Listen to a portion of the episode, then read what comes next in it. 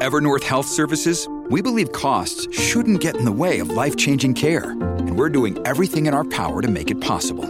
Behavioral health solutions that also keep your projections at their best? It's possible. Pharmacy benefits that benefit your bottom line? It's possible. Complex specialty care that cares about your ROI?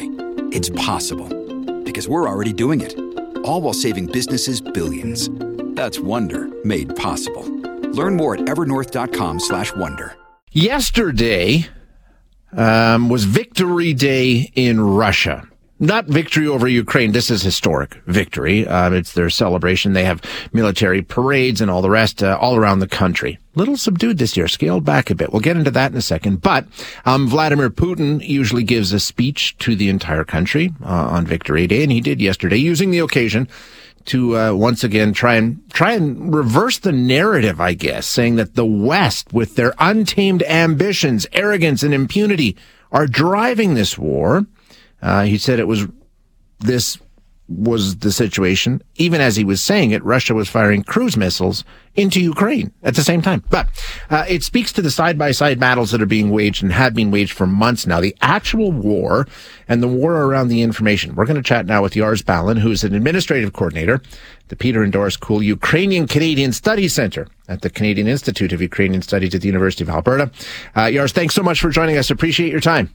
Thanks for having me, Shane. Um, listen, uh, talking about this speech yesterday, um, Putin said that civilization is at a decisive turning point. And I think a lot of people would agree with him on that front, but for entirely different reasons than he's saying, laying all of that at the feet of the West. Um, we are at a decisive turning point, but uh, for very different reasons, right?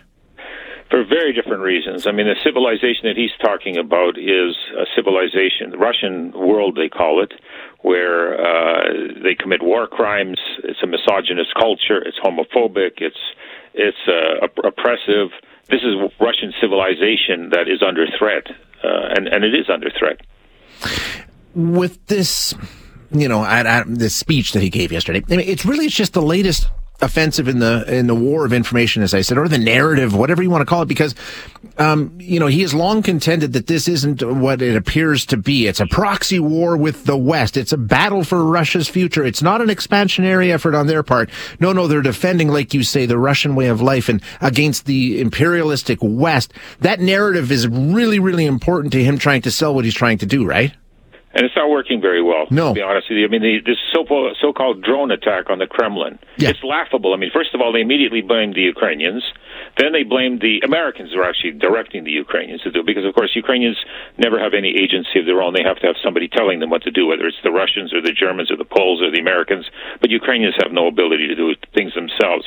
The truth is, is that the, the likeliest scenario is, is that this is a staged event by Moscow they wanted to show that Ukraine's attempts to attack Moscow were feeble. They wanted to show how effective their uh, defense systems were, and then they wanted to provide a pretext to launch an attack on Ukraine. And what happened? What's tied with this is that you've probably heard this uh, hyper hypersonic missile called the Kinzhal that was fired on Ukraine a couple days after the drone attack. It was shot down by one of the Patriot, one of the two Patriot uh, missile defense systems that the West provided Ukraine, and it looks like it was targeting the uh, Ukraine's parliament building, and that this is going to be something that Putin could crow about. That we took out, you know, they attacked our Kremlin, we attacked their mm-hmm. their parliament buildings it didn't you know the, they were shocked to find out that this um, patriot missile sh- was able to shoot it down so uh, it, it's backfired on them. And the fact that Putin railed for 10 minutes, uh, it was an angry speech. Yeah. They call it a fiery speech. It was an angry speech because he knows everything he's doing is is messing up on him. This war that was supposed to last three days, that was supposed to they were supposed to be greeted with flowers and bread and salt in Ukrainian cities, ain't happened. They've been t- they've taken a, a, a kicking, and they're still and they're, now they're bracing themselves for Ukraine's counteroffensive. So uh, if anything, what it's done is it's shown that the emperor has no clothes, and that Russia is kind of a paper tiger. That this huge army that it's had has suffered enormous losses. They have been trying for months to take Bakhmut. Mm-hmm. Yeah, and and you know this has made a, they've made a big deal of this, and they wanted it to done by May 9th. So that, of course Putin could stand there and crow, "We have captured Bakhmut." Uh, it's our Stalingrad or whatever. Not only have they not captured it, but in the last day, Ukraine has started to retake, has has made gains. Uh, the Wagner Group has pulled out in places. Uh, supposedly redeployed somewhere else, and the uh, regular troops left behind were mauled by three, two units. Units were destroyed by uh, the Ukrainian forces there. So uh, they are not any. They keep. They announced a couple of times that they've taken. They've taken. They've taken uh, Bakhmut. They haven't taken Bakhmut, uh, despite throwing all of their resources at it. Um, and you talk about how the, the, the, the, the push to try and, you know, convince people that this is really what's going on failing. I was wondering, what's your take on the fact that the victory day celebrations that typically take place in Russia were very subdued. A lot of a lot of communities, a lot of cities in Russia didn't have anything. There were no events, there were no parades that like there typically are. Um, I think it's not only the West that's sort of really discounting and rejecting flat out the things that Putin is saying. It seems to be happening within Russia too. Absolutely. I mean, one of the things that's a feature of these, become a feature of these parades is what they call the uh, March of the Immortal Battalion. Uh, and these are uh, family members of service people who were killed in the Second World War march in a unit and hold their pictures in honoring honoring their memory. That was canceled. One of the reasons why it was likely canceled is that they were afraid of the family members of troops killed in this war against Ukraine might also show up with and and you know thousands and thousands. They've lost a huge number of people and they didn't want to highlight or, or draw attention to this, so they canceled that as well.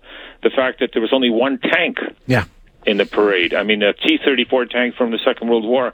They've got all of their armaments at the Engaged, in the yeah. Ukrainian front, uh, and they've been losing enormous quantities of tanks and armored personnel carriers and trucks and uh, all this sort of stuff. They've lost an enormous amount of that stuff. So uh, they use the uh, threat of the, the created by the drones to say that well for security reasons we're scaling it down. Uh, Ukrainians uh, or somebody has been committing acts of sabotage, very effective acts of sabotage, hitting Russian fuel depots, train train lines, and things like that inside, deep inside Russia. And so they were concerned that any one of these parades in some of these other cities could also be a target. So, I mean, uh, going on from here, uh, like you say, there are all kinds of signs that Russia is weakening, yet the battle continues. And, and, like you say, there seems to be small gains made. I've also spoken with people who say the longer it goes, the better it is because Russia has an almost inexhaustible supply of, of people where Ukraine you know, doesn't, uh, just in terms of population. So where do you think this is going and what's your timeline on this? Well, I mean, the uh, I think that the Russian timeline on this is they they want to hang on. Uh, Yeah. Uh, they would like the war to to go on at least until the next elections, and hopefully Trump would come back into power and everything would be good. Right. I mean, Mm-hmm, now the likelihood of Trump actually winning, I think, is is remote. Uh, uh, you know that uh, that happening. They've backed themselves in a corner, but you can tell from the infighting that's already occurring between Prigozhin and I mean, Prigozhin the day after the parade blasted Putin again and uh, blasted the, the, the military. Uh, so there's tensions among them. And I mean, there are reasonable people, intelligent people in the Russian military too, and in the Russian political and economic elites. You know, people who've lost a lot of money in their businesses because of the sanctions and the, and the uh, damage done to the Russian economy. They're unhappy. And I think that Putin is looking over his shoulders more and more. I mean, it's one of the reasons why he's so irritable, Yeah. uh, and why he also, res- you know, really restricts his appearances in public. I mean, he you, you look at when he meets with people, he uh, sits across a table because uh, that's that's a long ways away from everybody. Because not just because of COVID, but he stays out of uh, shot range in some cases. You know, it's it's um, he's in trouble, and I think that that the, that the likelihood is is that uh, we we'll see we'll see what happens with this with this offensive. Uh, that Ukraine is, is going to launch. At the same time, in some ways, the there's a danger that the Ukraine is sort of hyped. They've been waging psychological war with the Russians, so they've been talking it up. We're going to go in there and we're going to kick their butts and you know to, to rattle the Russians. They might have overinflated expectations. It's going to be a tough fight because the Russians are dug in. But there is a, a chance that you know some units might just say, "I'm throwing the towel," and say, "This is a war we shouldn't have gone into. We need to get out of it," and we'll we'll walk away, and some of their commanders will go with them. So who knows how it's all going to play out? Yeah, exactly. Nobody seems to know. Uh, Jars, thanks so much for being here. I really appreciate the insight.